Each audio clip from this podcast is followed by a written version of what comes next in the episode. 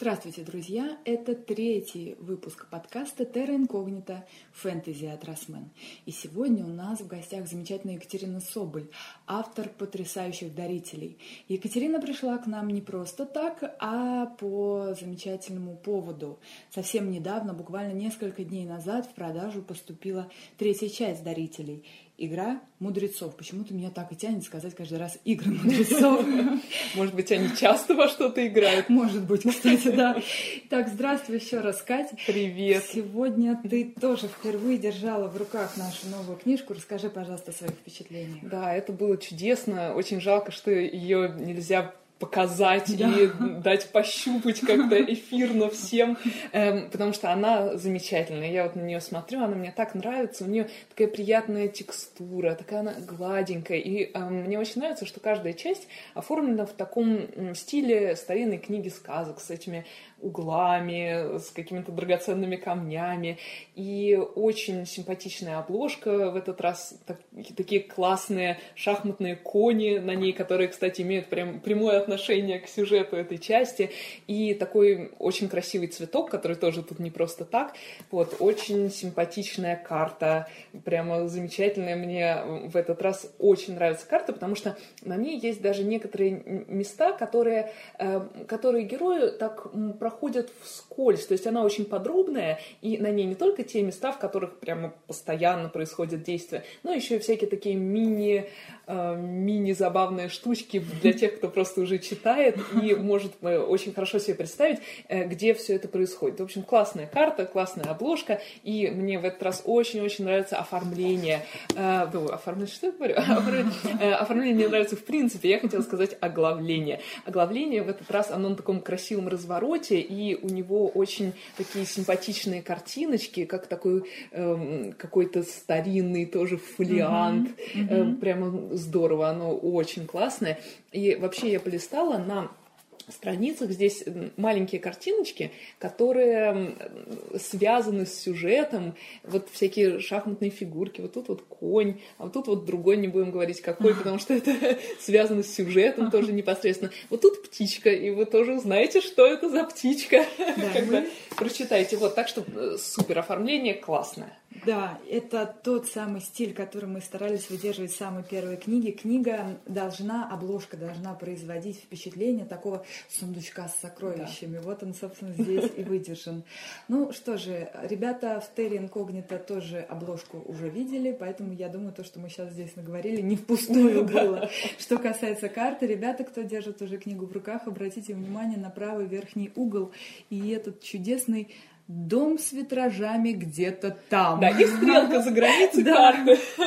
Вот это мне очень понравилось, при том он такая неочевидная штучка, тебе нужно сначала немножко порассматривать карту, а потом ты уже увидишь эту замечательную вещь. Да, симпатично. Да, ну что же, к дарителям мы еще сегодня обязательно вернемся, поскольку вот у нас подкаст предполагает такое долгое, углубленное интервью, точнее даже сказать, беседу с автором, хотелось бы начать прямо издалека-издалека, прямо из детства. Расскажи, пожалуйста, ты же в Москве родилась?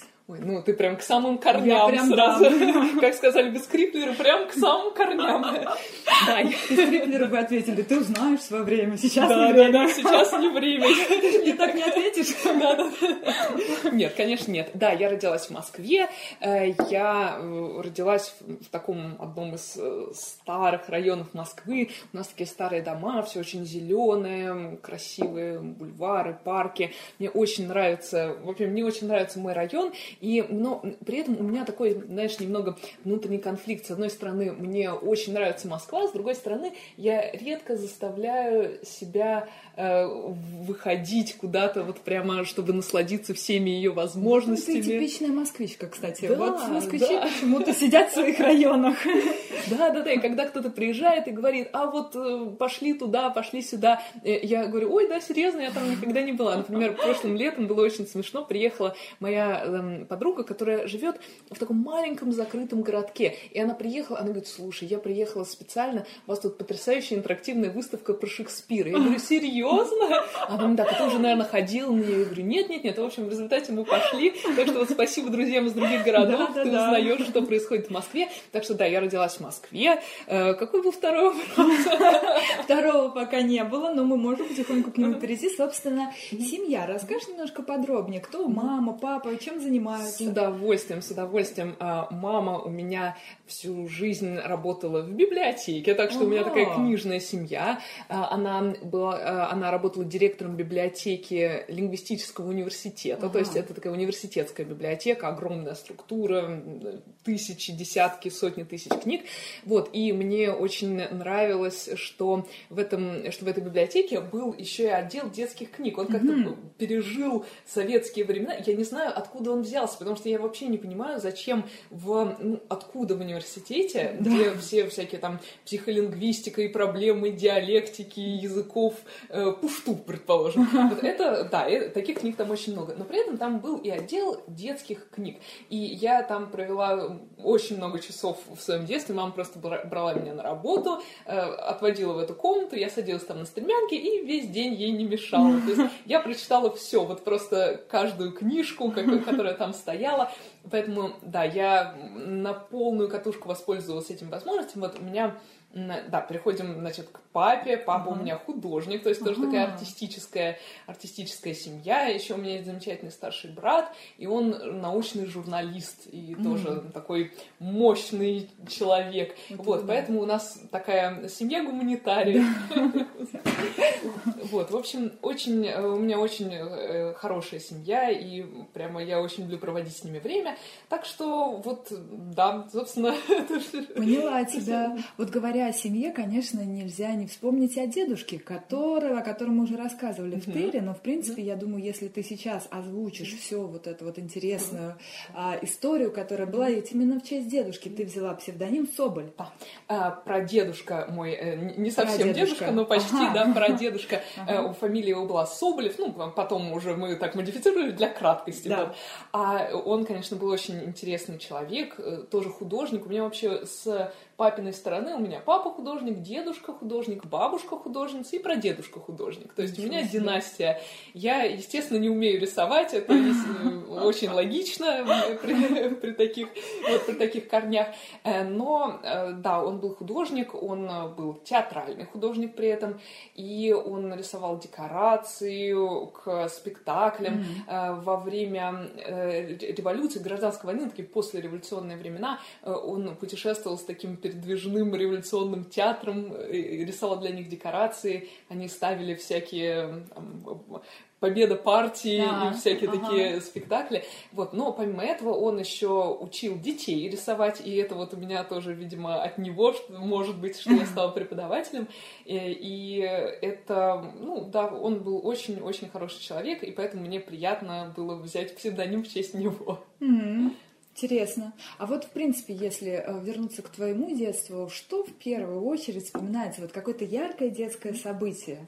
М-м, очень их было много, у меня такое было вообще очень интересное, бурное детство, много всего было хорошего. Семья моей мамы происходит из города Череповца в Вологодской ага. области. Если кто-то есть из Череповца, ребята, я мысленно с вами. Это мой любимейший город. Мы э, туда постоянно ездили, когда я была маленькая, поэтому очень много воспоминаний у меня связаны с ним.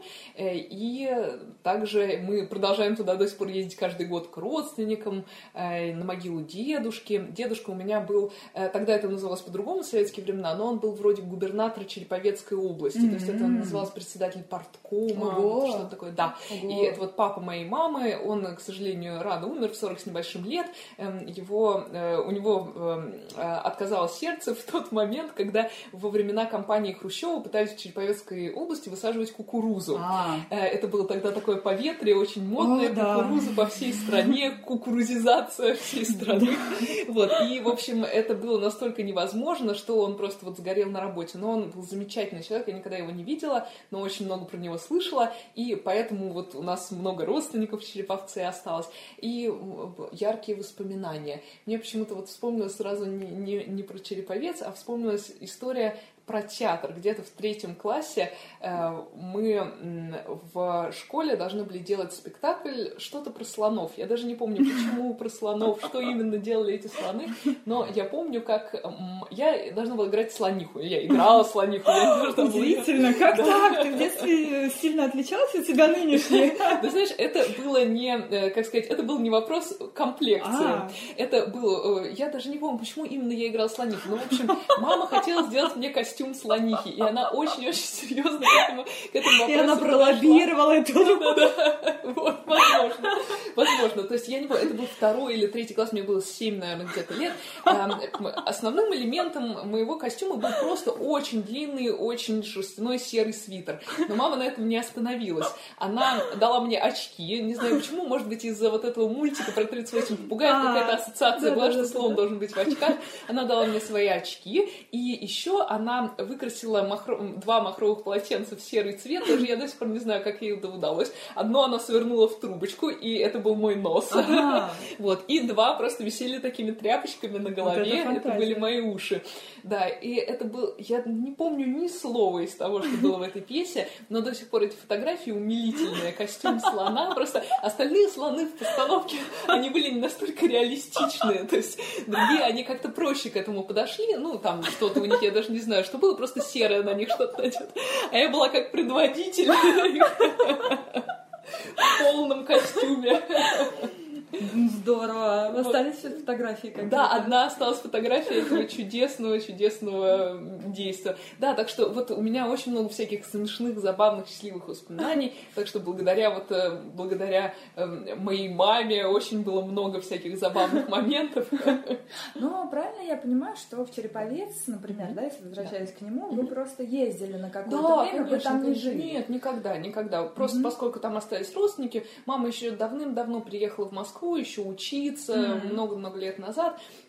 Но поскольку ее папа был оттуда, вот мама, соответственно, тоже из Вологды. Вологда это почти Череповец, если кто не знал, это очень близко. И, и поэтому у нас там всякие двоюродные дедушки, внуч... Э, которым я там внучатая троюродная племянница. Вот у нас очень много таких вот родственников старшего поколения. А, ну то есть, получается, в школе ты училась в Москве? Конечно, конечно. Я вообще всю жизнь прожила в Москве, я никогда в жизни не жила ни одного дня не в Москве. Мы просто э, вот именно так, чтобы жить где-то. Мы просто вот наезжали в Череповец и когда-то в Сочи, где папины родственники Mm-hmm. Здорово. Вот затронули тему школы. Как mm-hmm. ты относилась к, обу- к обучению mm-hmm. в школе? Был ли какой-то там любимый предмет mm-hmm. или наоборот ненавистный? И в целом ты была отличницей, например, или наоборот отстающей? Или вот расскажи про школу. Нет, я вообще отличница по жизни. У меня А-а-а. есть золотая медаль, у меня есть красный диплом, у меня есть все, что должно сопутствовать такому э, образу заучки. Я очень любила учиться в школе. Не то, что я была какой-то прям заучкой. Мне просто мне всегда нравился процесс узнавания чего-то. Э, мне очень нравилось, в принципе, в школе все. Понятно, что я гуманитарий, то есть мне, естественно, больше нравились там литература, английский, русский язык, но также математику. Не то, что я прям как-то ее ненавидела, это было интересно, э, как-то познавательно. И в целом школа мне нравилась нравилось, потому что э, там можно было узнать много чего интересного. Это вот мне до сих пор очень нравится. Я люблю читать всякие новости науки, там, медицины, mm-hmm. потому что просто вот узнаешь что-то новое. Так что да, в школе я была отличницей. Вот если вы помните Гермиону, то это я просто как есть. Э, вот, естественно, для образа Гермионы у меня было много друзей, которые были совсем не такие гермионистые. Вот, и вот, да, было здорово. Ну, то есть школа оставила такие положительные Да, да, да. Я всю, всю свою карьеру школьника проучилась в одной школе с первого по одиннадцатый класс. Вот никуда не приходила, поэтому это прям для меня дом родной. У меня окна на нее выходят, так что я до сих пор.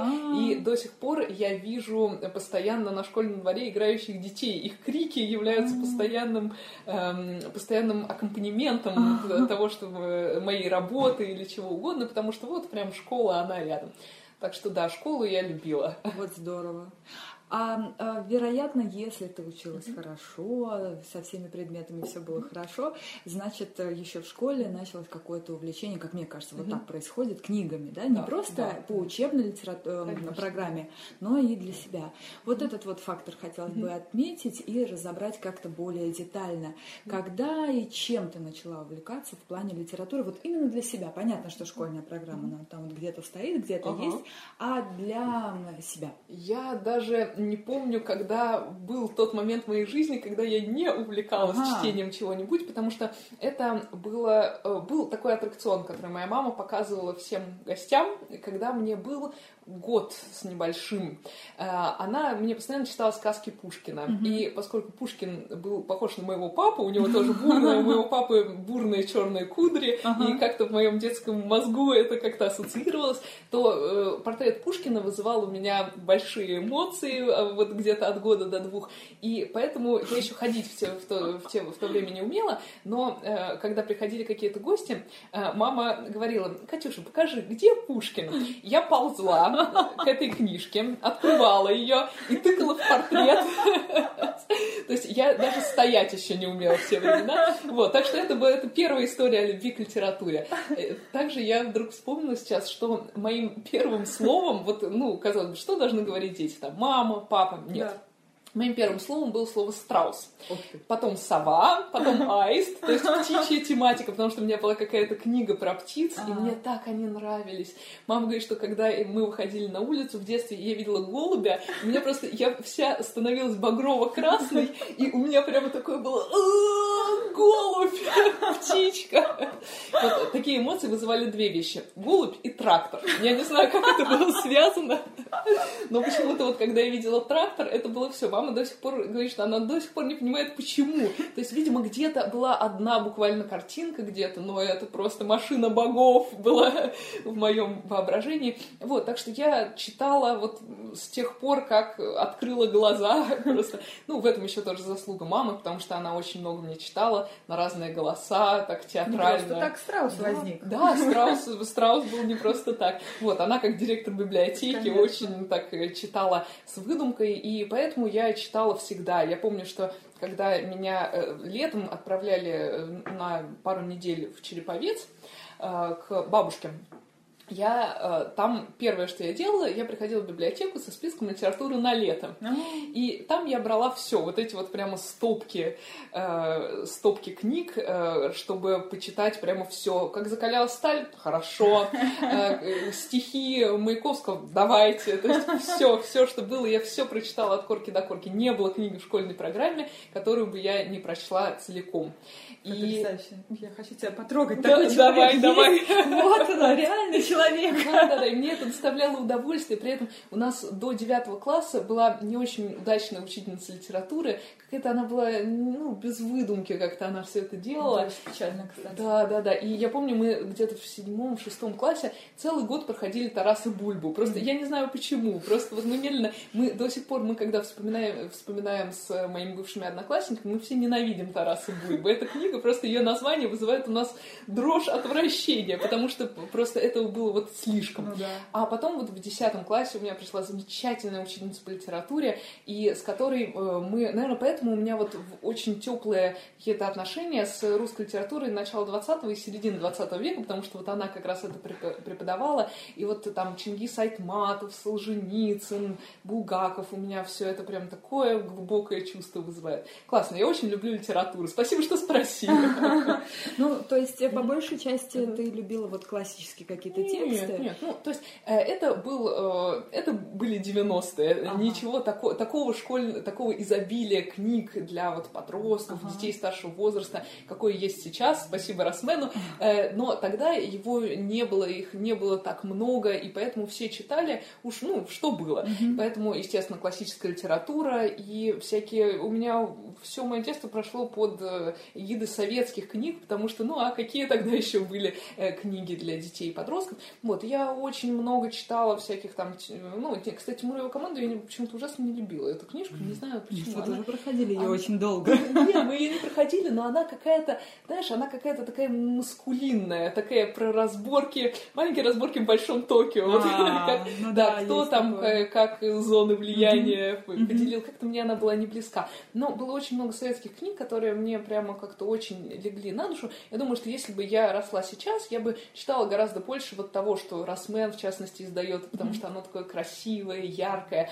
А тогда я просто читала все, все, что только, что только было. И у меня как-то не было в голове деления, что вот это классическая литература, а вот это там, ну, для развлечения мы читаем. Потому что вот я помню, как я читала Достоевского, и это было прям угарно. Да? Да, да, да, да, да. Вот, но это был уже где-то девятый класс, наверное, но мне прям очень нравилось. Мне до сих пор «Преступление и наказание» очень нравится, потому что я считаю, что это вообще первый русский детектив. Вот э, это история расследования, при этом это такая постмодернистская история расследования преступления, которое мы все знаем, кто совершил. В общем, у меня вот нет, это, кстати, интересно, я никогда об этом не думала, спасибо, что мы об этом заговорили, у меня нет в голове разделения классической и не классической литературы. Любая хорошая книжка — это литература, а уж станет она... Мне кажется, не сидел Достоевский, Достоевский был веселый человек, скажу я вам. Не думаю, что он сидел и думал, а не написать ли мне книгу, которой мы будем мучить детей?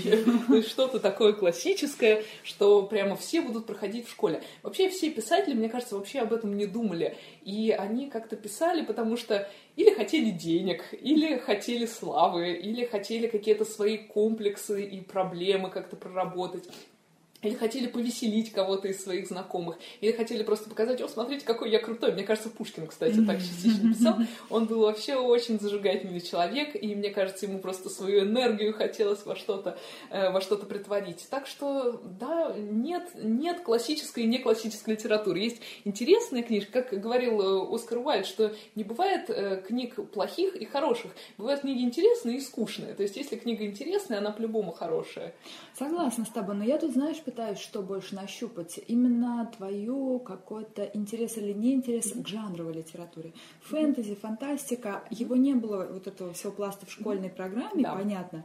Но эм, была ли у тебя внутренняя какая-то необходимость поиска такой литературы? Находила ли ты ее, поглощала ли ты ее, любила ли ты ее? Вот, кстати, как ни странно, нет. Вот просто вот ни одной минуты нет. Единственная, вообще, единственная фантастика, ка- какую я читала в своей жизни, это Стругацкие. Потому что, ну, это было в том пласте советских книг, которые вот были, были дома. И мне безумно, конечно, это нравилось. Когда мне было лет вот 12-13, это было просто супер. Но не скажу, кстати, что это как-то на меня повлияло прямо сильно. Мне было очень интересно это читать. Я прочитала все, что было Стругацких, и на этом остановилась. И потом, где-то, когда мне было лет 14, я прочитала «Властелина колец», и это просто с башни меня снесло. Это было настолько великолепно, что я не испытывала потребности читать ничего больше в этом жанре. Эта книга, вот она как-то полностью заполнила мое внутреннее пространство. При этом я помню, что я посмотрела фильм, и он как-то на меня не произвел первый раз большого впечатления. А вот потом я прочитала книжку, и это было все, мне она так понравилась.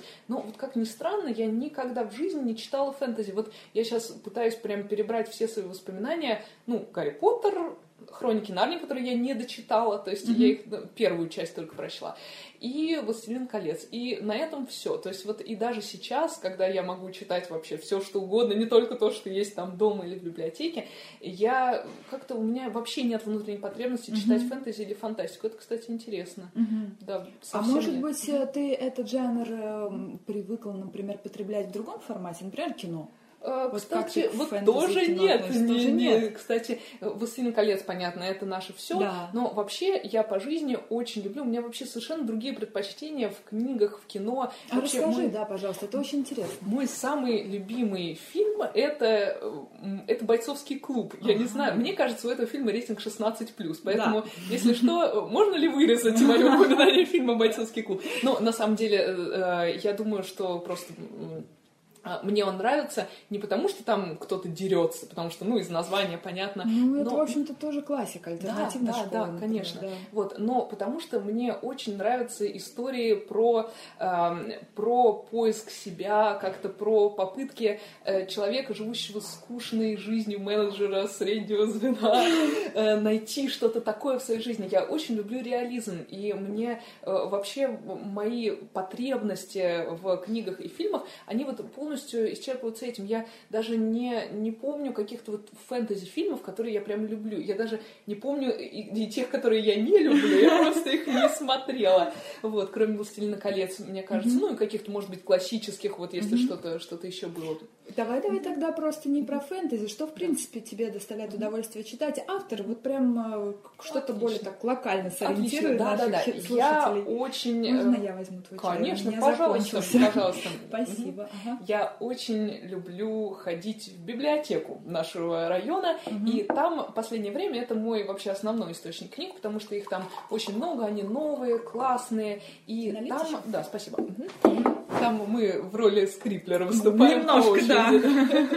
Вот, и там я последнее время, вот честно скажу, редко читаю классическую литературу, потому что как-то вот нет душевной потребности на это в данный момент, mm-hmm. но вот из последних книг, которые я читала и которые мне очень понравились, я, э, во-первых, я очень люблю э, реалистическую литературу для подростков. Э, например, э, Джона Грина. Mm-hmm. Это вот все в основном знают его «Виноваты звезды» про мальчика и девочку, у которых был рак, которые любили друг друга, но у меня его любимые другие истории. Вот одна из последних, которые мне понравились, это его книга последняя «Уилл Грейсон, Уилл Грейсон». И я ее прочитала с огромным удовольствием. Мне она прям... Я так люблю его стиль, он веселый, смешной.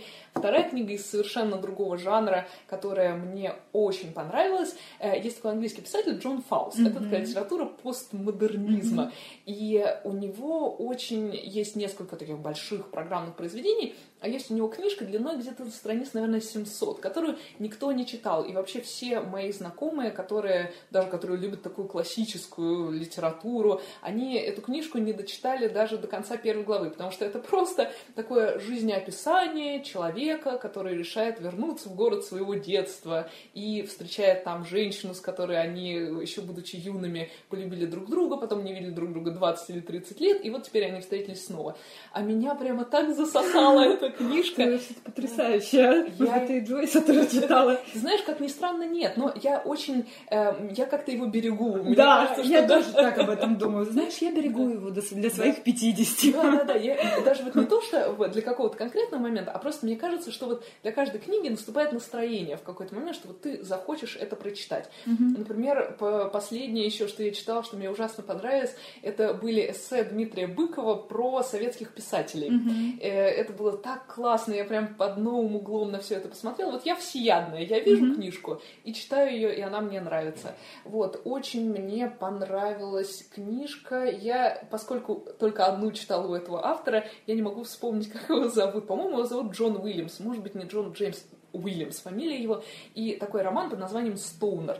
Это книжка про человека, который всю жизнь работает преподавателем словесности. И вот как медленно проходит его жизнь, и он живет, живет и умирает. Вот. Класс. Это да, о, вот это сюжет. Вот, отлично. А еще я очень люблю детективы. В общем, не знаю, я даже не знаю, как меня занесло в жанр фэнтези. Я абсолютно реалист по жизни. Ну, ты когда-то прочла Толкина. Знаешь, это может Все, этого хватило. Вот, кстати, эта история о том, что не надо читать много в каком-то жанре, можно иногда прочитать или посмотреть что-то одно, и оно тебя наполнит вообще на долгие годы вперед. Иногда дело не в количестве, а вот в, воздействии. Ну, после встречи с тобой я в это поверила. Потому что, когда я узнала, что фэнтези не то, что является твоим приоритетным жанром, я была очень удивлена, потому что написать дарители настолько вот по образцу, по правилам э, классического фэнтези, настолько потрясающих со всем этим миром, существами, взаимодействиями. И будучи, в общем-то, не особо большим любителем этого жанра, но, в общем, для меня это было удивительно. Ну, значит, действительно определяет не количество, а качество роль. Да. Мне вообще кажется, что э, постулат «пишите о том, что вы знаете» не совсем правильный, потому что мне всю жизнь очень нравилось очень нравился вызов mm-hmm. вот в том, чтобы что-то придумать. Э, например, я однажды написала целую книжку, такую, ну, эта книжка была такая, которую читали только мои друзья, и я была очень юна, но э, мы прямо так одно время подсели, у нас был такой вот фандом имени нас 10 человек просто, э, про разведку. Ух и, ты. Да, и у моей, э, у моей э, э, знакомой есть один родственник, который имеет отношение к этой теме, и он в какой-то момент случайно прочитал эту историю, и он сказал, мне понравилось, папе, папе понравилось. Вот, и это для меня было так классно, потому что мне очень нравится изведывать какие-то новые грани. То есть, ну вот, например, работаю я преподавателем, ну и что про это писать? Ну, то есть можно, наверное, конечно, придумать много интересных вещей, но меня всегда влечет вот поиск невозможного, чего-то, о чем я ничего не знаю, поэтому написание фэнтези для меня было таким вызовом.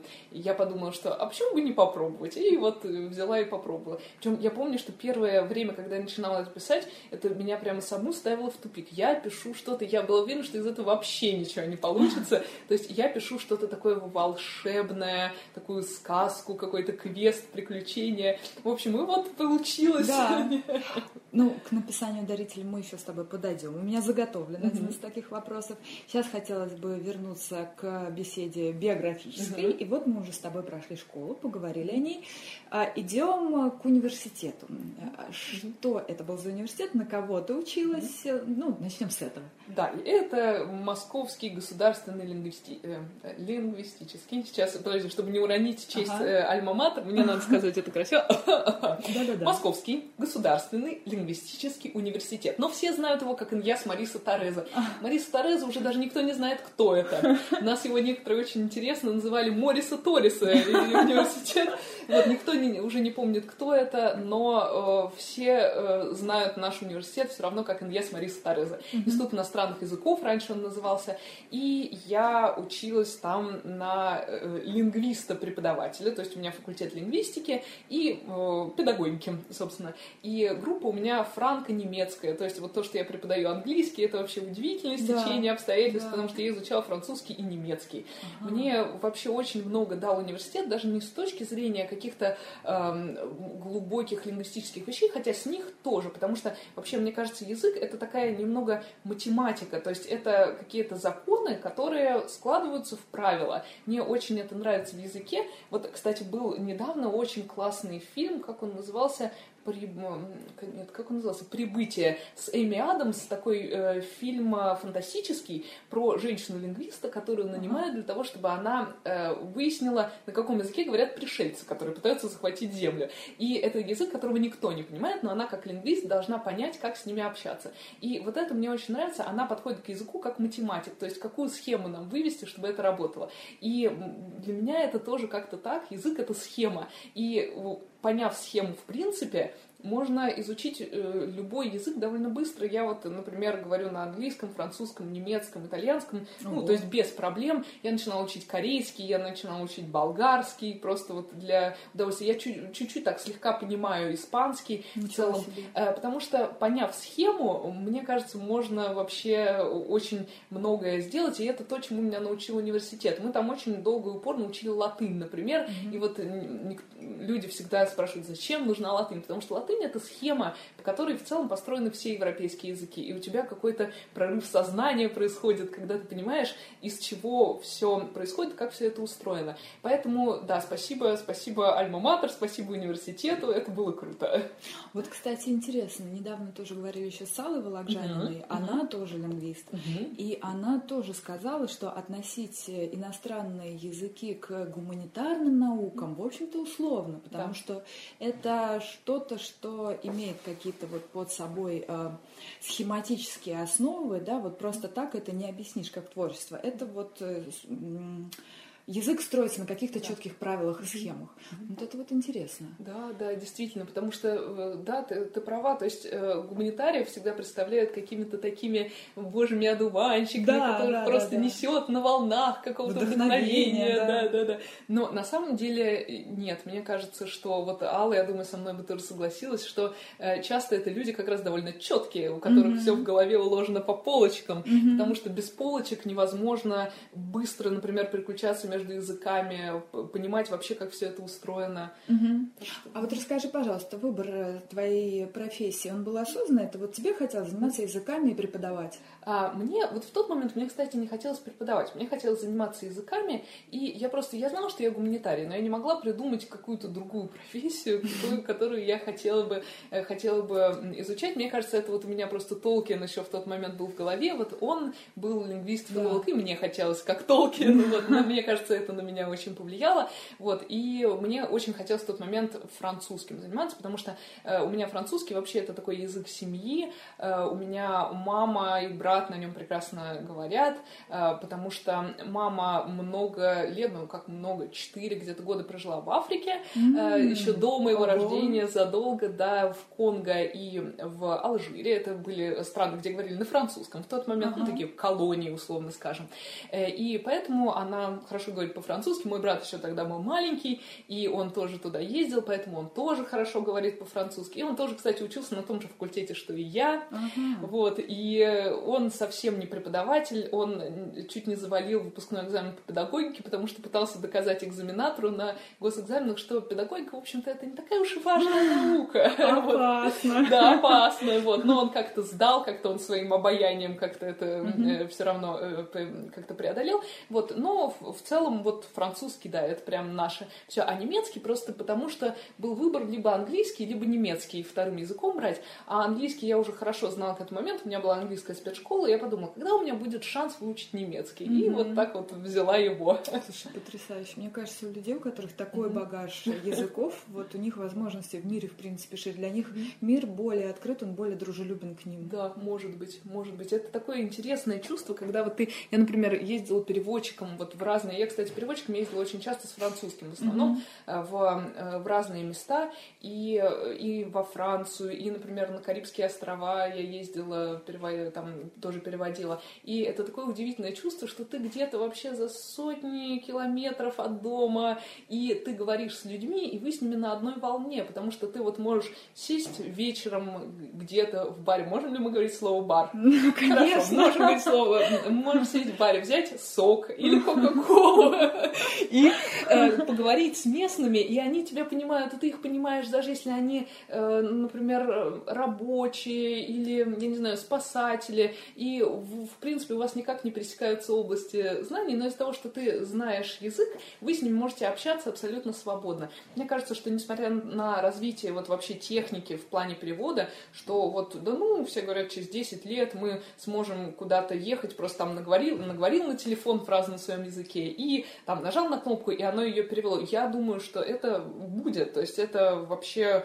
то, куда движется мир. Но в целом вот ничто не заменит этой приятной атмосферы непосредственного общения с кем-то, mm-hmm. когда ты просто знаешь его язык. Конечно. И плюс еще э, это же и как какой-то ключ к пониманию менталитета да. нации, потому что есть очень много речевых оборотов, слов даже, которые просто не существуют в русском языке. Как говорил, по-моему, Бродский, что какое-то понятие существует тогда, когда у него есть слово. Да. И ты можешь понять что-то из менталитета, из особенностей других стран, именно э, имея представление об их языке. Да, точно. Это вот, собственно, психолингвистика. Угу. Мне вообще очень близка мысль, что то, каким образом мы говорим, Э, определяет то, каким образом мы думаем. Mm-hmm. Потому что ну, когда ты общаешься на английском, на французском, на немецком, на русском, ты это четыре разных человека. Потому что э, языковые процессы в твоей голове, они как-то по-разному совершенно работают. И это тебе дает абсолютно разный взгляд на мир. И я вот даже смотрю по своим ученикам,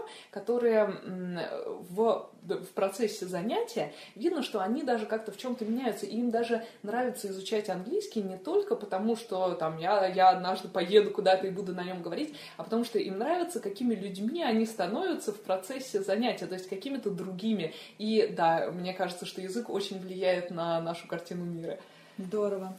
А вот по твоим ощущениям, какой язык самый сложный? И правда ли, что английский самый легкий? Да, абсолютно. Да? Английский легкий, потому что э, когда люди жалуются, что вот в английском там времен много, а вот стоит раз понять, как это работает, как в математике, mm-hmm. и уже с этим не ошибешься. Но в английском, например, э, когда после английского люди начинают изучать французский, они понимают, что у них большая проблема, потому что во французском каждое слово имеет род. И uh-huh. род очень важен для постановки артиклей, для изменения прилагательных и так uh-huh. далее. И то есть абсолютно все слова, которые есть, если в русском языке, например, можно просто понять, что если слово на «а», то с вероятностью 99% это слово женского рода. Я думаю, с вероятностью 100%, потому что не могу вспомнить ни одного. Нет, амплуа, оно. Абрикос. Да. Нет, на А, если заканчивается. А, заканчивается, да, да, да, да. Если слово заканчивается на А, там э, корова, мама. Ага. Это слово, ну, за редчайшими исключениями, э, это слово э, женского рода, то во французском оно может, вот ты смотришь на него, и ты никогда не догадаешься, какого народа, если ты это не выучил то это уже гораздо сложнее. Например, берем дальше немецкий. В немецком есть все то же самое, и плюс еще падежи, как в русском. Русский вообще очень сложный язык, э, потому что он э, синтетический, то есть в нем не в смысле, что искусственный, ага. а в смысле, что э, слова — это тип языка, в котором слова сами меняются. Например, ты говоришь со мной, мы говорим про них и так далее. Мы, например, идем за грибами, и это очень меняется меняется постоянно, и это очень сложно. Человек, который учил простой английский, где я идти в магазин, да, все да, понятно. Да. Очень сложно понять, что каждое слово надо менять. Поэтому русский, у меня есть знакомый, который преподает русский иностранцам в, в МГИМО. Ага. И это столько смешных историй про то, как э, иностранцы изучают русский, потому что для них это какой-то совершенно другой мир, и очень сложно понять, как это работает. Кстати, меня поразило, что самым сложным для них является звук «ы». Например, сказать слово «бык» — это просто квест. Они говорят «бик». Вот, так что, да, русский, конечно, гораздо сложнее английского. А из тех, которые я знаю, самый сложный немецкий. Потому что у меня как-то к нему не лежит душа. Потому что вот к разговору о психолингвистике немецкий язык очень четкий. А я все-таки люблю какие-то более свободные, такие творческие, яркие языки. Итальянский, например, французский, тот же английский. Немецкий уж слишком для меня четкий и конкретный. И поэтому как-то вот я его люблю меньше всех. Фонетич... Фонетически? Нет, не Или фонетически, там... а вот именно, что каждое слово должно в своем падеже, в своем а. роде стоять ровно в том месте, а. которое ему определено. И нельзя поставить его на слово раньше, на слово позже. Э, плюс очень много похожих слов. Вот можно 10 слов подобрать, которые там ну, одной-двумя буквами отличаются, и они значат разное. И вообще я замечаю по людям, которые изучают немецкий, что они все какие-то более четкие, организованные, а это не про меня. Слушай, очень интересно. Я сейчас поняла вдруг, что мне очень нравится общаться с лингвистами. Да, лингвисты — это сила. Ладно, я поняла. Э, скажи, пожалуйста, а когда у тебя, просто я подозреваю, что это произошло как раз, наверное, где-то в университете, mm-hmm. появилась первая потребность что-то написать, придумать и написать вот эти первые шаги уже потом к книге? Э, первая потребность что-то написать у меня появилась лет в 14, наверное, то есть до еще до университета, даже, да, школа даже. И это было, ну, то есть это пока что было еще не совсем написать. Я э, посмотрела мюзикл э, Нотр-Дам де Пари на французском собор Парижской Богоматери, мне он так понравился, что я решила, что я переведу его весь на русский, О. так, чтобы слова попадали в, в, в мелодию. Ага. Потом я таким же образом перевела мюзикл Ромео и Джульетта второй, ты и... правда перевела прям? Да, не только да, захотела? Да, да, да, не только захотела, да, да, да. У меня, так сказать, короткий всегда период между захотел и сделал. Э, поэтому и была замечательная история, которую мы до сих пор с моей подругой университетской вспоминаем. Это был, эм, то есть это был такой перевод, который нравился людям в фандоме вот этого собора Парижской Богоматери. Он существовал, этот фандом, действительно. И э, он, ну, был такой, понятно, неофициальный, но там один из двух, может быть, неофициальных.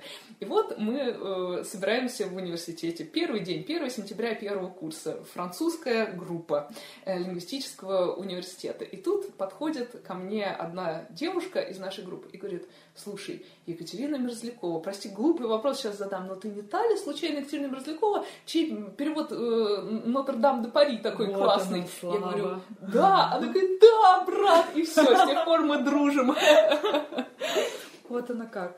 Поняла, значит, вот именно с этого да, началось да, твое да. освоение текстов. Да, да, да, да. А когда тогда, получается, появилась первая, не то что вот потребность, вряд ли может появиться mm-hmm. потребность написать книгу, mm-hmm. но какое-то понимание, что, м, кажется, именно к этому я движусь.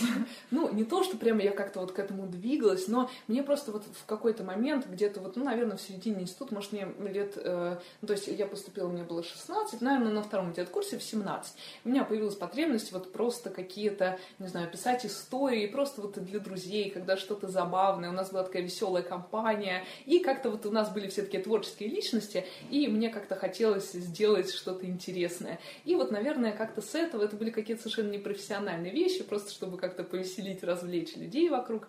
И э, думаю, что с этого все началось, и потом я вот эту, эту тему развела, я написала еще до дарителей парочку историй прямо целых, которые я все мечтаю как-нибудь творчески переосмыслить и как-то представить широкой публике, которые были совершенно не фэнтези, это был вот реализм, это были такие арт-детективы, потому что мне ужасно нравится э, вообще тематика арт-детективов, когда какой-то, какая-то интрига связана с произведениями искусства. Ну, потому mm-hmm. что у меня такая семья художественная mm-hmm. еще, я много всяких таких историй слышала. Вот, и, собственно, это меня вообще тема очень увлекала, мне очень хотелось придумать что-нибудь в таком роде.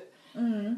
Но это все-таки правильно ли я понимаю, все-таки э, короткие жанры какие-то, ну, да? Да, Истории, не совсем, рассказы. да. Ну, некоторые были, э, вот одна история такой арт-детектив, не буду пока говорить про что, потому что эту идею я чувствую, что кто-нибудь обязательно ее напишет, потому что это такой лакомый кусочек, э, основанный именно на реальной истории. Она была гораздо длиннее, чем дарители а. первые, вот. То есть, а первые, по-моему, самые толстые, чуть-чуть толще, чем вторая и третья часть. Вот, то есть они прям были длинные. Я такая была прямо масштабная в момент. Да, потому что все-таки написать целую книгу это совсем а, другой характер работы.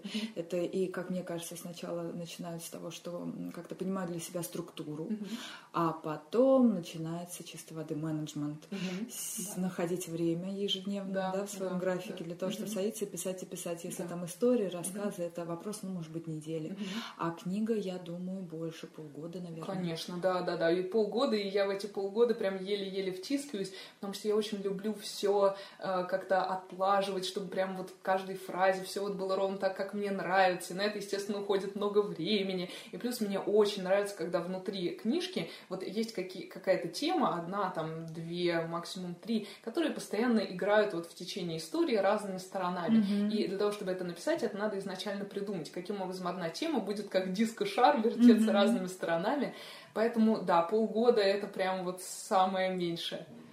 Поняла. Это получается, сколько тебе было, когда вот тот угу. ар-детектив э, Так, сейчас, одну секундочку, 20, думаю, 19-20 А, да, надо же. И прям такой большой объем уже. Да, да, да. Я думаю, что вообще меня вот эти непрофессиональные... Мне очень нравится, что я вообще в литературу как-то зашла непрофессионал... Э, как непрофессионал. Потому что, мне кажется, это до сих пор вот как-то меня э, формирует, потому что я привыкла, что писать надо по любви.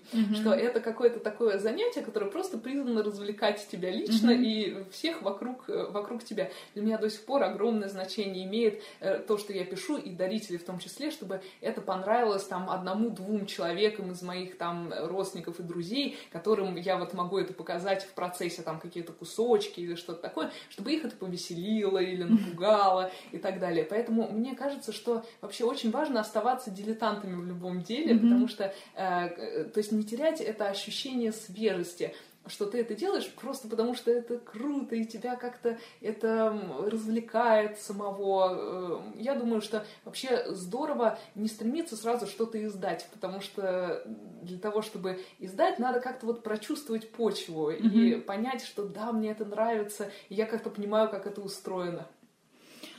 Поняла. И вот мы наконец-то подбираемся уже к самой главной центральной теме вообще всего происходящего. Это дарители. Вспомни, пожалуйста, и озвучь, когда впервые у тебя в голове появились мысли либо о Генри, либо mm-hmm. о волшебном королевстве. Откуда? Что было первым? Сюжет королевства, герои? Как это все получилось? Это была очень такая комплексная вещь, которая сразу появилась как-то вот из нескольких мест. Во-первых, мне, э, не могу назвать точную дату, когда это произошло, но э, мне очень хотелось написать историю о герое, который одновременно является антигероем. То есть герой, который по какой-то причине является ну, изгоем в своем обществе, и э, у которого есть потенциал стать плохим. Мне очень нравятся герои, которые вот сами себе тень, сами себе главный злодей, и мне, в принципе, очень... Вот, может быть, это как раз идет из реализма, потому что мне очень близка реалистическая литература, а в ней очень часто э, это как э, превращение Кавки, когда Грегор Замза проснулся и обнаружил, что превратился в ужасное насекомое mm-hmm. за ночь, когда главный герой сам же себе и главный злодей, и сам же себе источник всех проблем. И э, мне вообще нравятся истории, в которых не то, что есть вот герой, и он весь такой благородный, и такой великолепный, и прям все падают вокруг от того, какой он шикарный, а есть злодей, который только сидит и такой в своем замке, и э, просто все его ненавидят. Э, мне, вот, мне кажется, что подарителям это очень видно. То есть тут и герой э, такой с недостатками, mm-hmm. и, в общем-то, главный злодей тоже с некоторыми даже достоинствами, я бы сказала, то есть с каким-то, с каким-то, с какой-то своей программой, со своими какими-то действительно положительными моментами. Mm-hmm. А что mm-hmm. все-таки вот было в первом? Откуда первым взялось? Э, вот я сейчас, кстати, думаю об этом, я понимаю, что если я это скажу, то это будет капитальным спойлером на всю эту серию, и, возможно, если мы еще встретимся где-то после того, как все прочитают третью часть, и потом, может быть, еще даже после четвертой, ну, вот в основном после третьей, это будет э, как-то более, более правомерно, потому что вот был один образ, который, вот, э, это очень забавно, потому что это нечто, что мы узнаем где-то в третьей, четвертой части, mm-hmm. оно на самом деле было тем, с чего все началось, mm-hmm. а потом все остальное я э, раскрутила в обратную сторону, чтобы это подходило к этому. Mm-hmm. Вот, э, это было одно. Второе, это была история про антигероя, а третье, «Волшебное королевство», я даже не скажу, что как-то я его придумывала специально. Мне просто хотелось, чтобы действие происходило в каком-то таком необычайном месте. И потом я поэтому даже не придумала этому королевству какое-то название, потому что мне нравится, что оно такое очень универсальное, не привязанное к конкретным национальностям, не похожее на конкретную страну. Потому что вот с точки зрения даже лингвистики, если бы этому королевству дать название, это было бы или в славянском духе название, да. или наоборот такое общеевропейское а-ля Толкин. И оно сразу уже поставило бы эту историю да. в какие-то более конкретные рамки.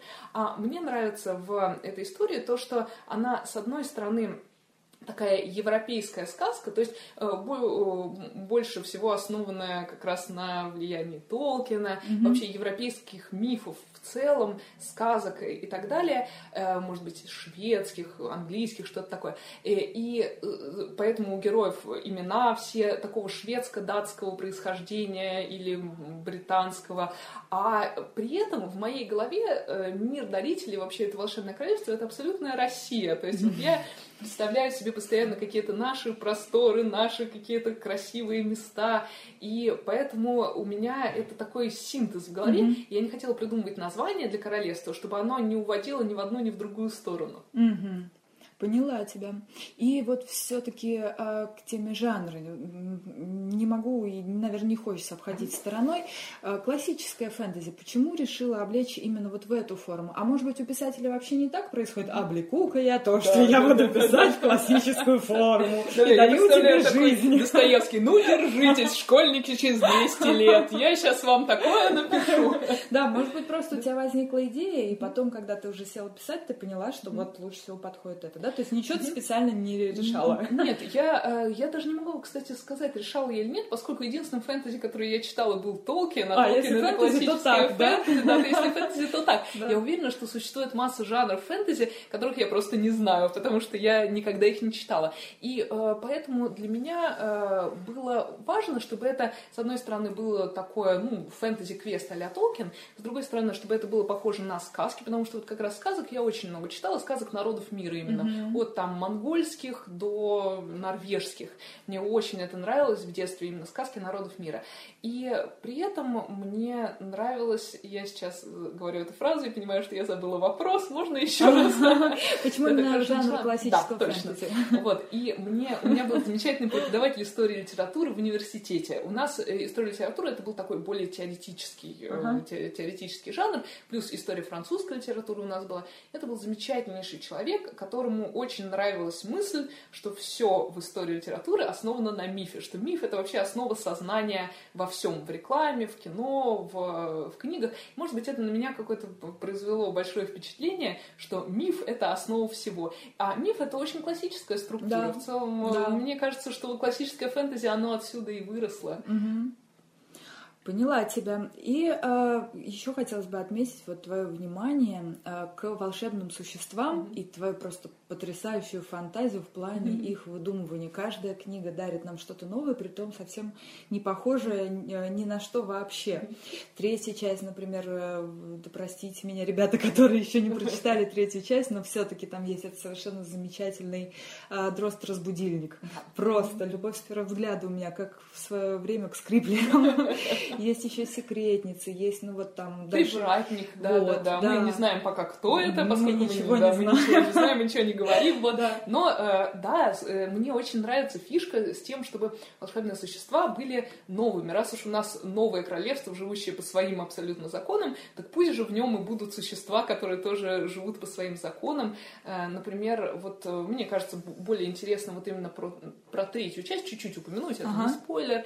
Э, Дрозд-разбудильник появляется появляется почти сразу в этой истории, буквально на первых страницах. Э, это персонаж, который просто любит будить людей и желать им доброго утра. Но иногда, поскольку он очень долго спал, пока волшебства не было, он несколько потерял э, чувство времени, поэтому он иногда будет не тогда, когда надо, не того, кого надо и так далее. А и после еще сам немножко проклинает. Да, да, а и, да, совершенно верно. И еще он очень любит, как и многие в волшебном королевстве, он любит хорошие манеры. Поэтому если mm-hmm. кто-то Э, слишком груб к нему с утра, а такое бывает, когда будешь, будешь людей очень рано, он их так немножечко проклинает. Да, да, да совсем чуть-чуть. Вот, и потом его проклятие имеет такой некий эффект очень конкретный, который мы пока не будем рассказывать, uh-huh. но который э, будет тоже играть э, некоторую роль в этой истории. Uh-huh. Вот, а секретница это вообще классный герой, мне так хотелось его куда-нибудь вписать, и это не не буду рассказывать, потому uh-huh. что это ну интересно, что герои встречает, герои встречает это существо, тоже не совсем понимают, э, что с ним делать и как mm-hmm. оно устроено. Поэтому как пелось в песне про ночной дозор и как с этим справится наш герой, все на просмотр картины второй. Вот все, вот, э, прочитайте третью книжку, и вы узнаете, секретница, просто запомните, я люблю ее. Она, классная. Да.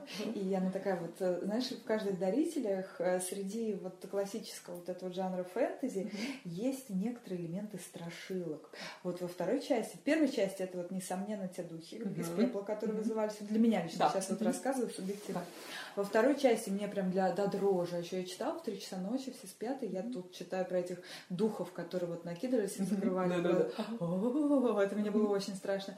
И вот в третьей книге для меня это секретница. Вот тот самый элемент страшила, который присутствует в каждых дарителях. Да, да, да. Вот. А расскажи же, пожалуйста, все-таки откуда берутся эти образы? Вот как откуда от чего ты отталкиваешься или они просто... Я всегда отталкиваюсь от реальности. Мне очень нравится, что все волшебные существа имеют какую-то конкретную функцию. Я всегда просто думала о том, какие вещи лично меня испугали бы или умилили. Вот, например, я люблю чай, пусть будет существо, которое э, заваривает и разливает чай. Я люблю, когда потерянные вещи находятся. Пусть будут те же скриплеры, которые ищут потерянные вещи. Мне. Э, мне например, всегда было бы страшно заблудиться в лесу, так пусть же будет худой мальчишка, который выводит из леса, а иногда и заводит, наоборот.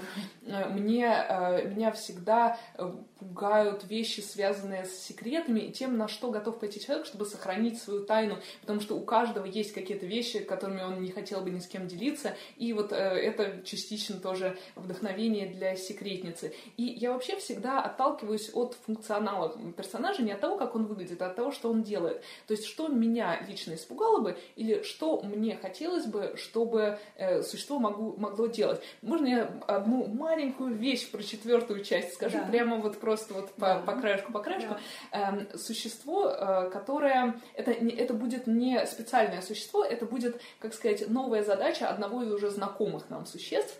Эм, оно будет защищать животных от охотников и браконьеров. А-а-а. Поскольку за те 300 лет без волшебства, пока никак не регулировалось э, вот это все, люди истребили много разных прекрасных созданий, и вот одно из существ, уже знакомых нам, решило взять на себя задачу угу. по защите существ от э, не существ, а именно животных, да. от посягательств э, лишней да. охоты. Потому что мне всегда хотелось бы, и это существо просто пугает браконьеров до инфаркта, потому что оно, потому что оно выскакивает, и поскольку люди еще не привыкли к волшебным существам, к тому, что волшебство вернулось, они, я думаю, это, как знаешь, такое воспитание из советских книжек. Вот ты это увидишь, и ты никогда больше не будешь так плохо делать, чтобы к тебе пришел вот этот дядя-милиционер и э, тебя напугал. Вот. И мне, потому что всегда безумно хотелось, чтобы было такое существо, которое защищало бы животных от истребления. В общем, мне нравится, чтобы существа были не просто для красоты, а чтобы они какую-то функцию несли. Mm-hmm. Слушай, как здорово. Получается, ты вот в своем выдуманном мире mm-hmm. книги латаешь те дыры и несовершенства, которые видишь у нас. Да, мне это очень нравится. Здорово. Я вот так вот, кстати, не оценила. Для меня они просто были такие крутые, волшебные существа. Но ведь действительно у каждого из них своя какая-то цель. Они почему-то возникли. Да, да, да, да, точно. Здорово. Точно, вот. И мне еще нравится, что некоторые из них, они одновременно и немножечко страшные, и забавные. Mm-hmm.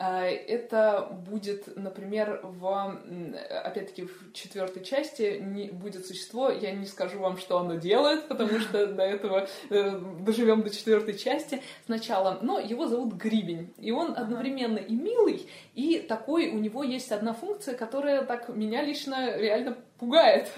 вот. И это мне нравится, когда вещи одновременно милые и страшные. Вообще вот э, скриплеры, ну вот если перед человеком вылезет вот такой пень, mm-hmm. э, он может испугаться. Или вот, например, худое пальтишко. Он сначала героев заводит, потом выводит. Они как-то сочетают в себе положительные и отрицательные качества. Да, и при этом они объемные, не то, что вот, допустим, если зомби, да, зомби mm-hmm. это плохо, и он да. всю там, весь фильм или всю книгу mm-hmm. несет свое описание, да. что он mm-hmm. плохой, он зомби. Mm-hmm. А здесь один персонаж, он может быть, э, в общем-то, э, с какой-то плохой целью, mm-hmm. но его можно увидеть и с хорошей стороны. Mm-hmm. Да, вот. да, да, это, это, это точно. Мне, мне еще нравится, что э, вообще э, такие вещи, они помогают нам в реальной жизни понять, что не всегда то, что милое и пушистое принесет что-то хорошее, и не всегда тот, кого считают плохим, на самом деле такой уж плохой. Что вообще реальность, она как-то богаче, поэтому мне вот нравится, чтобы даже в волшебном королевстве перед героями стояли какие-то более сложные задачи, чем просто победить кого-то плохого. Mm-hmm. Потому что этот плохой, он может оказаться тоже со своими особенностями. Угу. И хорошие иногда и подставляют, и хорошие иногда делают что-то плохое. Так что вот жизнь это богатая штука. Я вот сейчас, знаешь, мы с тобой говорим про волшебных существ. Я поняла, что мне еще очень нравится в дарителях то, что на протяжении всей истории волшебные существа равнозначны с главными героями по значимости. Да. Невозможно представить вот этот вот конфликт центральный, да, между всеми действующими персонажами, а без вот всех тех, о ком мы говорили сегодня, без Криплеров, без Пальтишка, без Секретницы там и так далее. Вот они столько же и э, настолько же имеют право на внимание mm-hmm. читателей, mm-hmm. как и все остальные. Да, да. Mm-hmm. И то же самое еще и вот, например, э, мифы, легенды, которые постоянно упоминаются, особенно в третьей части. Э, Эдвард очень любит делиться своими познаниями после изучения библиотеки королевской. Вот они, я так понимаю, к тебе, эм, ну ты в них хорошо ориентируешься, потому что как раз вот очень любишь сама сказки, мифы, вот это все. Мне очень нравится э, в мифах то, что они постоянно повторяются, что вообще в жизни человека не так уж много каких-то ходов возможных, и поэтому мифы всех народов мира, волшебного королевства или реальных королевств, они в чем-то бесконечно немного повторяют друг друга. Вот эти, эти постоянные истории про смерть и возрождение, про поиск утраченных членов семьи, например, про, про поиск любви, про освобождение принцессы из башни, э, будь это китайская принцесса или, не знаю, шведская принцесса. Это всегда вот какие-то вещи, которые нас волнуют. И поэтому мне кажется, что, э, да, легенды здесь играют большую роль. Еще мне нравится, что легенды, они в этом королевстве все такие немножечко э, с неожиданным поворотом. То есть не просто, что вот жил-был хороший рыцарь, и он пошел кого-то спас, и у него все было хорошо. А вот, например, мы вспомним историю про Сиварда, например, что не все так просто оказывается. Или, опять-таки, в третьей части истории про белых рыцарей. Тоже белые рыцари — это такой забавный персонаж, Э, которые тоже выполняют очень разные функции mm-hmm. на, на разных этапах. Поэтому, да, легенды, конечно, тут играют большую роль. Они как-то придают весомости всему происходящему. Да, и весомости, и, в принципе, очередную грань объема, очередную грань объема всему миру, потому что главный герой постоянно на них опирается. Да. Вот как в легендах то говорили. Да, да, да. Потом оказывается, что в легендах на самом деле говорили что-то другое, а запомнили так. И в этом, да, проблема. А, и еще с точки зрения вот масштабности мира, это, конечно, подчеркивает и существование карт, которые у нас располагаются на форзацах каждой книжки. Не каждая история выдерживает, в принципе, схематичное изображение, при том настолько детальное. Вот расскажи, пожалуйста, подробнее о них, как они создаются. А, когда ты пишешь книгу, ты уже делаешь себе какие-то зарисовочки, или ты все напишешь, определишь в своей голове, и только потом переносишь. На самом деле нет, вот прямо чтобы я рисовала схему в процессе, такого не было, потому что я себе просто держу в голове, как именно кто куда идет, э, кто где поворачивает и так далее. Но мне очень нравятся карты как артефакт, mm-hmm. потому что вот опять-таки Толкин, мне очень нравилось да. рассматривать эти да. карты, и мне кажется, что это здорово, что вот особенно в третьей части, что ты сначала смотришь на карту до того, как прочитаешь книжку, и ты просто думаешь, о, красиво нарисовано. Это вообще, по-моему, карта самая богатая из всех. Я вот сейчас на нее смотрю. Она прекрасная. Она прямо, да, очень да. яркая, в ней очень много всего. И э, ты смотришь на это, и это просто так немного интригует. А вот интересно, что может происходить вместе под названием, я не знаю, «Малые слизни». Вот, или там в каком-нибудь лабиринте, что там может происходить. И ты смотришь на это, тебе это интересно, потом ты читаешь книжку, а потом, и опять-таки, особенно в третьей части, ты можешь посмотреть на эту карту по-новому. Да. Ты можешь понять, так вот почему здесь было вот это, или так вот почему оно именно вот так и вот в ту сторону показано. И действительно мне очень нравится, что все, как нарисовано на карте, ровно точно так же оно происходит в истории. То есть э, расположение по сторонам света. Э, например, опять-таки в третьей части есть одна фишка с картой, которая будет понятна только после прочтения всей истории, даже, пожалуй, две, но одна в основном. И в, на, на карте она нарисована прямо вот чутельку в чутельку, как это должно быть. Потому что есть некая загадка, именно такая, я бы сказала, географическая, э, которая на карте уже есть, но ее никак не увидишь, пока не прочитаешь. Mm-hmm. И это такая маленькая скрытая загадка, такая как просто дополнение приятное к истории. А потом смотришь и думаешь, ну да, да, ведь так и нарисовано.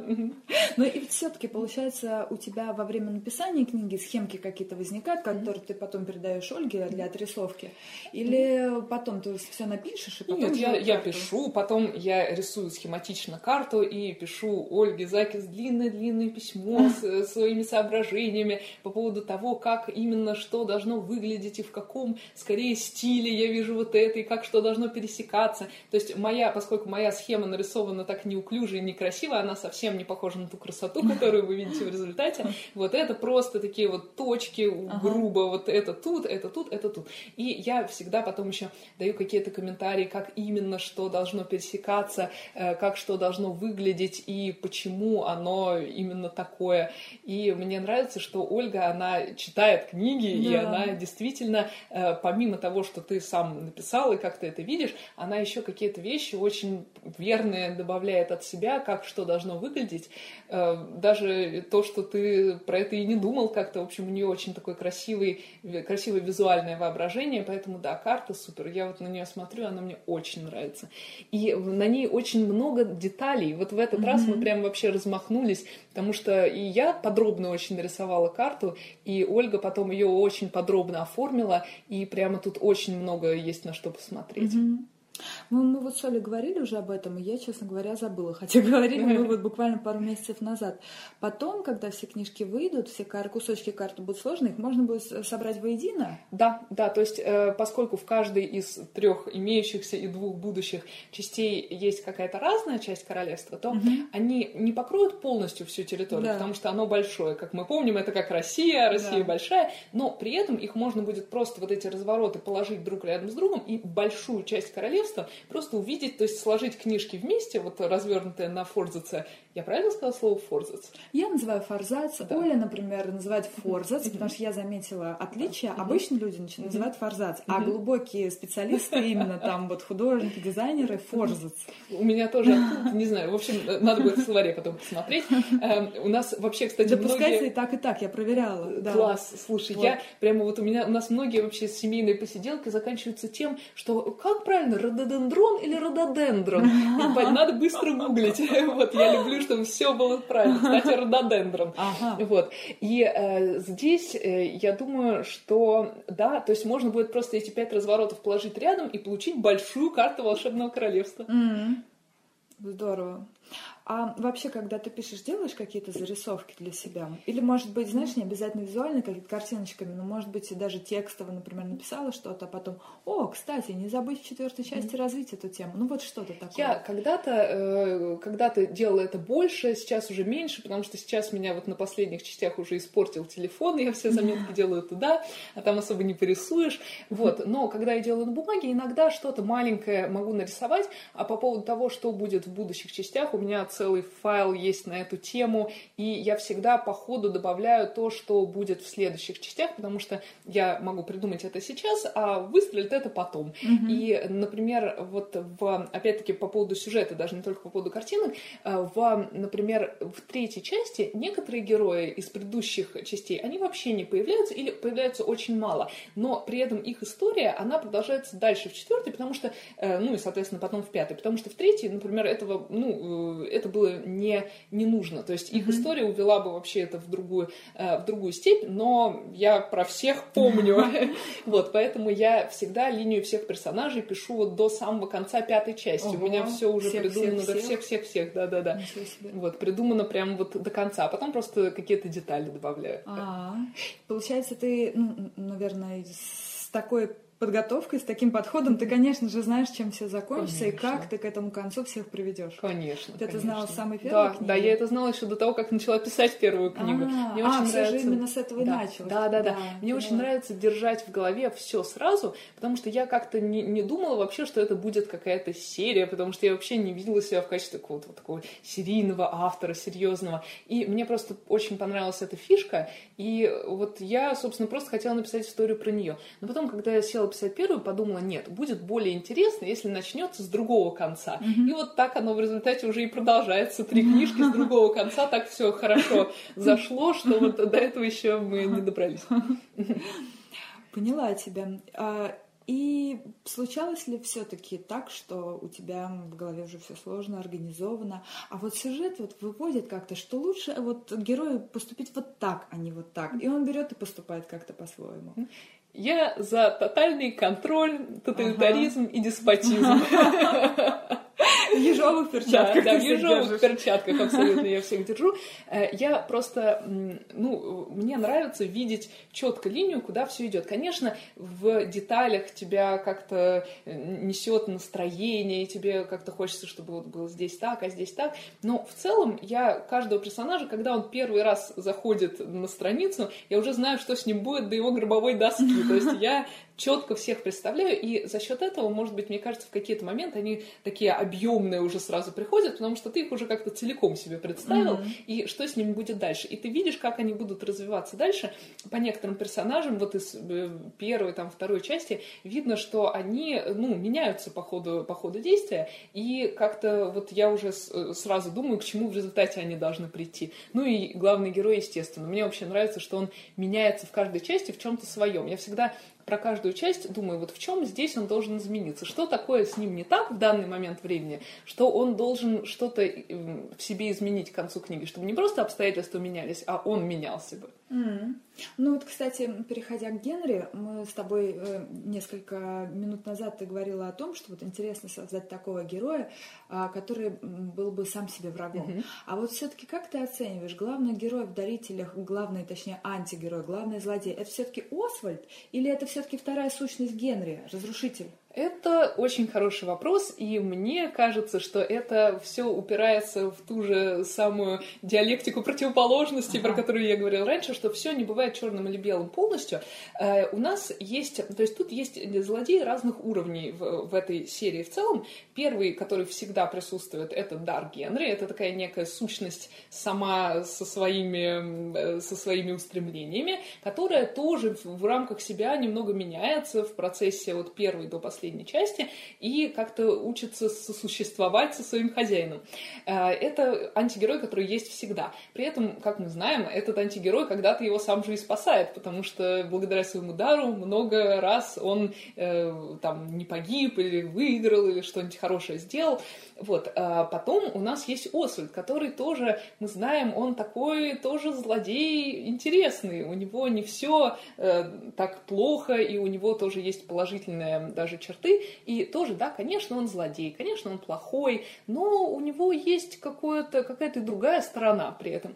И плюс есть еще такие злодеи, злодеи э, сезона, я бы сказала. Вот, э, в, например, в первой части, а, ну нет, в первой части это Освальд, mm-hmm. забудем про это. Mm-hmm. Во второй части это вот Духи Раздора. В третьей части это некто, кого мы увидим прямо на первых пяти страницах. Тоже некое существо такое, которое задаст жару всем mm-hmm. присутствующим. И, э, соответственно, дальше это опять Освальд, может быть, больше, на, как бы, больше выходит на первый план.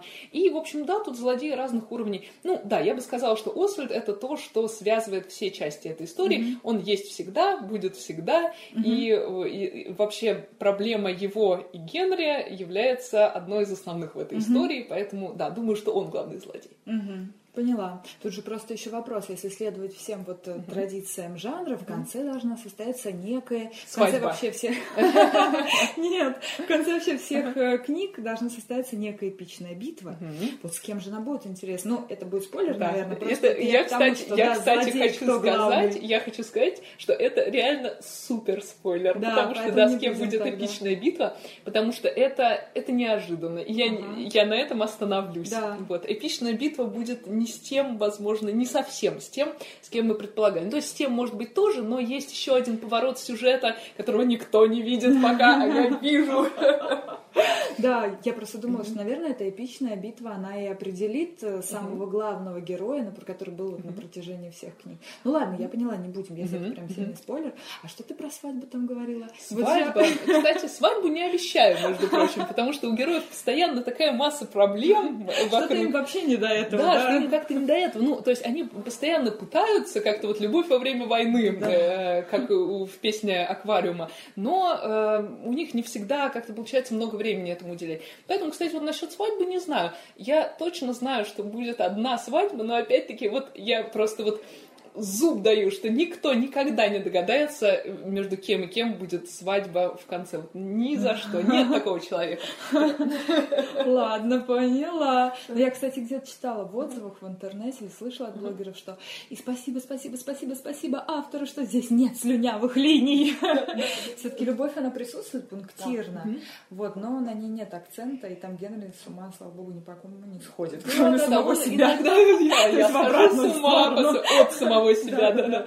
Вот, но э, любовная интрига когда-то она выходит на более первый план, а когда-то, наоборот, уходит на э, такой более задний план. Mm-hmm. В каких-то частях это будет более важно, чем, чем в других. То есть, да, он пытается строить какие-то отношения с кем-то, не всегда с одними и теми же людьми, кстати. Да, я тоже обратила внимание. Ну, слушайте, с другой стороны, что мы хотим от человека, который в 16 лет вышел из леса и увидел девушек? Хорошая девушка. Столько разных. Ты хорошая, и ты хорошая. Еще одна. Слушайте, сколько их у вас?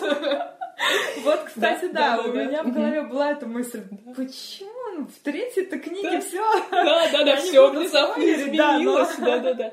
Трудно ждать от человека, который не имеет представления о романтической любви. То есть мы же все выросли на книгах о том, что Ромео и Джульетта должны полюбить друг друга и любить друг друга, пока не умрут. А он эти книги не читал. Он не знает, что так должно быть. Он это все объясняет. Да. В моей голове все уложилось. Ладно, поняла тебя. О чем еще хотелось бы поговорить? Э, о форматах разных частей. А если первая часть, это ты с ними, кстати, постоянно экспериментируешь mm-hmm. с форматами. Первая часть это такой эпичный квест. Mm-hmm. Там ты определяешь главную проблему, mm-hmm. знакомишь со всеми героями, погружаешь в гущу проблемы, э, там приправляешь всяческими вот этими вот э, основной коллизией. Тогда первая книга mm-hmm. это был возврат даров, mm-hmm. возвращение их. А, то есть первая часть это у нас эпичная, эпическая mm-hmm. фэнтези. Вторая часть это уже что-то более сконцентрированное в рамках а, одной, ну, практически mm-hmm. одной, в основном одной локации. Mm-hmm. И такое бродилка по локации, да. если mm-hmm. вот так mm-hmm. вот говорить да. грубо. Mm-hmm. Третья часть это снова квест, но уже не эпический. Mm-hmm. Как правильно эпичный? Эпи- эпичный. Э, нет, эпичный это когда о, крутой эпичный, а эпический, мне кажется, это вот именно в плане жанра. Ага, вот, mm-hmm. эпический. Mm-hmm. А он уже такой волшебно-приключенческий да. квест.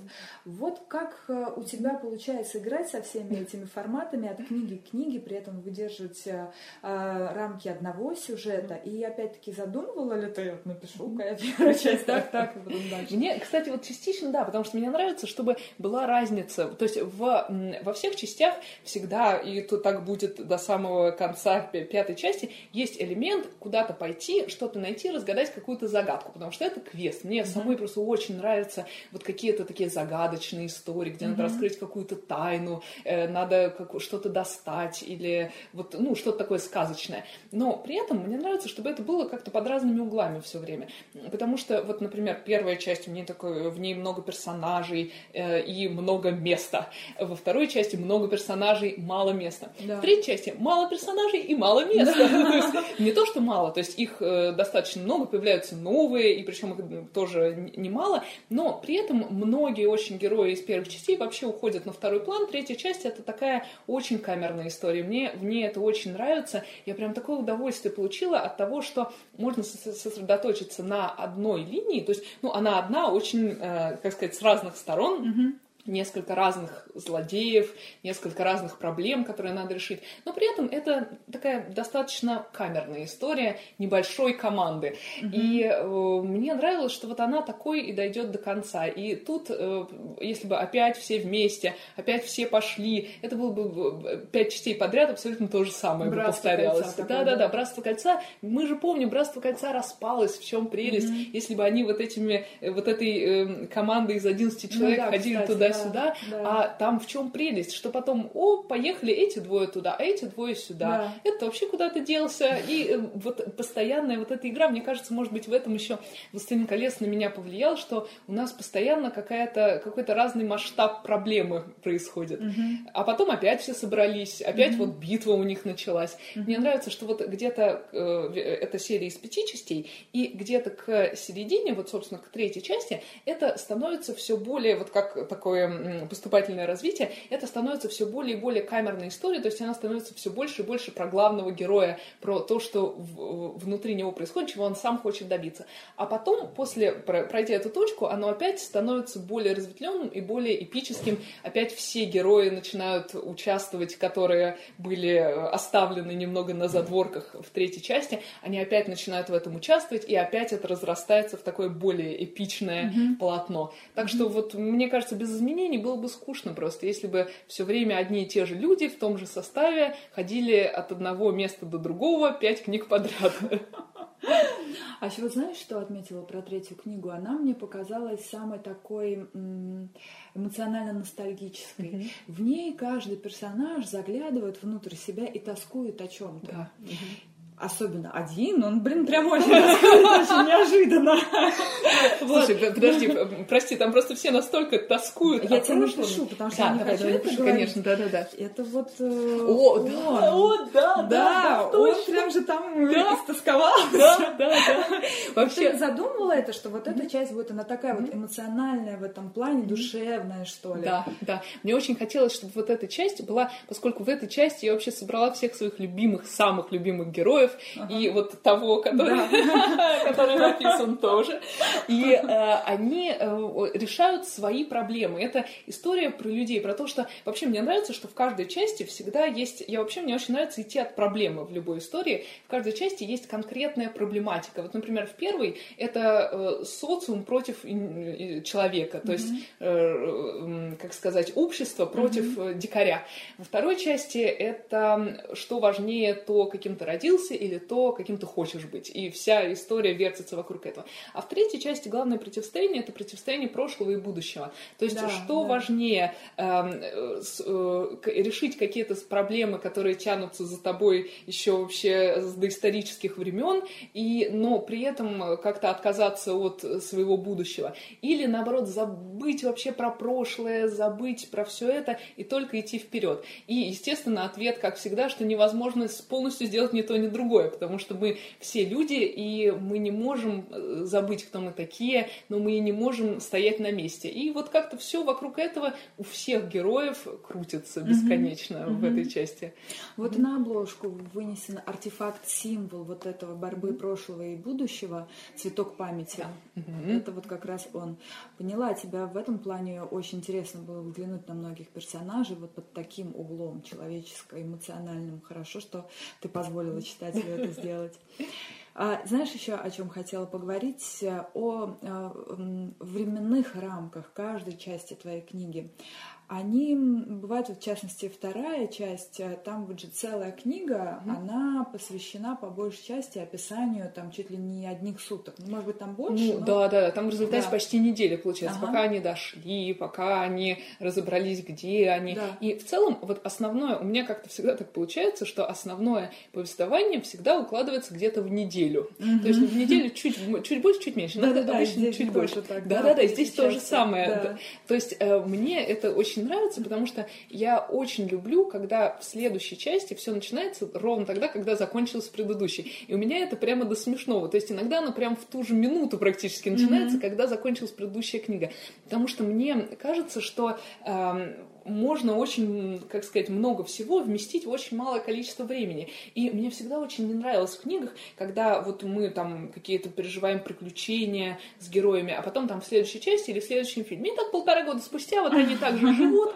И вот, Ладно, а тут у них... полтора, так прошло сто лет. Да, да, да. А тут о, они уже все постарели, и вот какие-то новые приключения. Мне нравится, что в этой части, особенно в этом, даже есть какой-то элемент юмора, потому что нашему главному герою он мечтает отдохнуть уже со второй главы первой книги. Он все еще с тех пор, он с тех пор все еще вот в этом э, э, постоянной гонке за чем-то, он уже иногда вообще просто хочет просто сесть, лечь и лежать, и чтобы все оставили его в покое, чтобы все было... Да, или поцеловать кого-то, или чтобы хоть все хоть ненадолго было как-то нормально.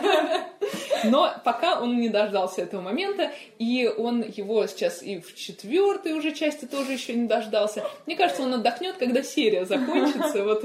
Ну вот у него получается, да, сейчас э, мы на пороге, ну, точнее, не на пороге, у нас сейчас э, третья книга перед глазами, получается, на пороге четвертой. Да. Получается, вот эти вот три книги это примерно месяц происходящего. Да, да. Угу потрясающе. То есть и нам, читателям, не стоит ждать вот э, какой-нибудь такого начала, и прошло 20 лет. Нет. Нет, без этого, Нет, да? нет, нет. Мне нравится, что вот прям все подряд происходит. Каждый раз все будет прям начинаться там, где оно закончилось. И мне кажется, что это как-то э, дает какое-то, знаешь, ощущение стабильности, что вот человек дочитал, и он знает, что, с одной стороны, интрига это закончилась, с другой стороны, в следующий раз его вот подхватят, подхватят с этого же места и mm-hmm. понесут, понесут дальше, угу. а не будет такого, что вот ты будешь мучиться, чем человек занимался все это время, да. что он делал. Да. А вместе с тем временной объем все равно присутствует, потому что постоянно говорит, говорится о том, что вот 300 лет назад угу. да, да, сердце угу. волшебства пропало, или там э, история постоянно опирается на эти же мифы, угу. легенды, но, угу. в общем, все равно чувствуется объем, не только угу. вот месяц назад все да, появилось. Да, да, мне как раз нравится это противоречие, что это мир, построенный на легенды, на легенде 300-летней давности и вообще на сказках еще большей давности. И тут все вообще завязано на прошлом, все живут прошлым и так далее. И вот происходит такая революция, mm-hmm. возвращают сердце, и все начинает играть по другим правилам. Правила больше не работают, а никто еще не успел к этому привыкнуть. Мне еще в этом очень нравится скорость развития событий. Никто вообще не успел понять, что происходит. Наши герои это уже давно поняли, да, дары вернулись, да, все, существа есть.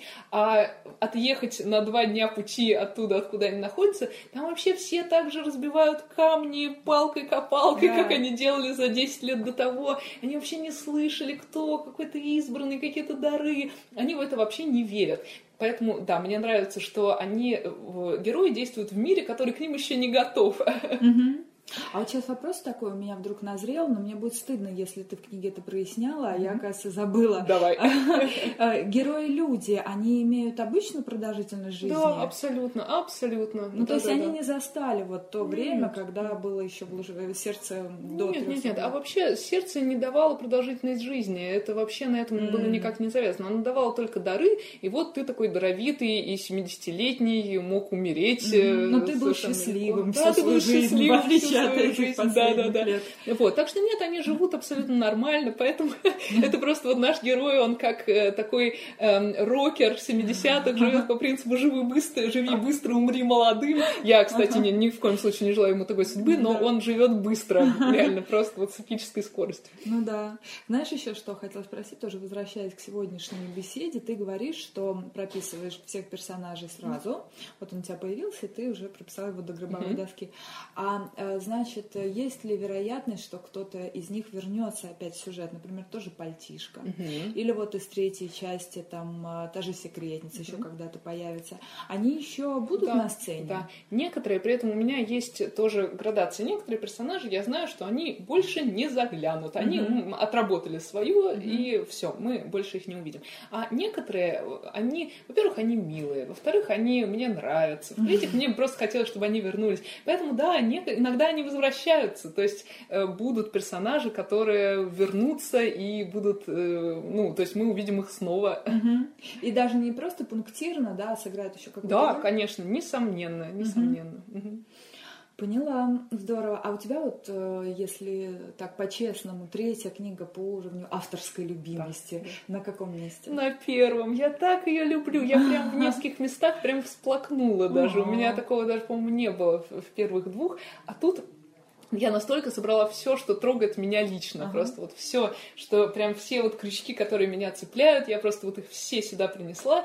И, во-первых, мне тут нравятся приключения. Они, знаешь, какие-то такие безбашенные, легкие, такие веселые. Ага. Пошли туда, сделали то, все. Какой-то такой элемент комедии в этом есть, такой комедии положений. Но при этом тут много грустных моментов, и прям мне так грустно от них. Я очень э, прямо их э, прочувствовала. Поэтому, да, вот по любви она у меня... Мне нравятся первые две, но вот это прямо занимает вообще особое место в моем сердце. Mm-hmm. Я ее просто очень люблю. Просто mm-hmm. вот пик всего, что я хотела сказать. А ты перечитываешь книжки, когда ты их напишешь? Я... Или только в процессе написала одну главу, перечитала? Кстати, ин- интересный, интересный вопрос, потому что я на самом деле всегда пишу книжки, которые мне самой будет интересно потом почитать. Mm-hmm. И я их потом... Сначала я их перечитываю просто редактируя, а потом где-то вот пока я еще не... У меня не произошло перенасыщение этой истории, я вот там в ближайшие пару месяцев, тем более пока там редактура, корректура идет, я читаю прям вот еще раз, как в первый раз. Это ага все. И мне это прям доставляет удовольствие. И я читаю, думаю, ой, как оно все повернулось, очень интересно. И как-то вот я могу свежим взглядом на это посмотреть, а потом у меня происходит перенасыщение, и я больше все даже ее не открываю. Я вот, например, у меня есть э, первая и вторая книги, естественно, и я понимаю, что я их в напечатанном виде даже практически и не читала ни разу. Mm-hmm. То есть, потому что я к тому моменту, как они были напечатаны, я уже прям так насытилась mm-hmm. этой историей, что мне хотелось идти дальше. И вот я читаю, читаю, читаю, а потом, а, все. Да. А четвертая часть ведь у тебя уже в работе и давно. Не то, что в работе, а я через две недели ее закончу, да, я прямо сейчас на самом интересном месте.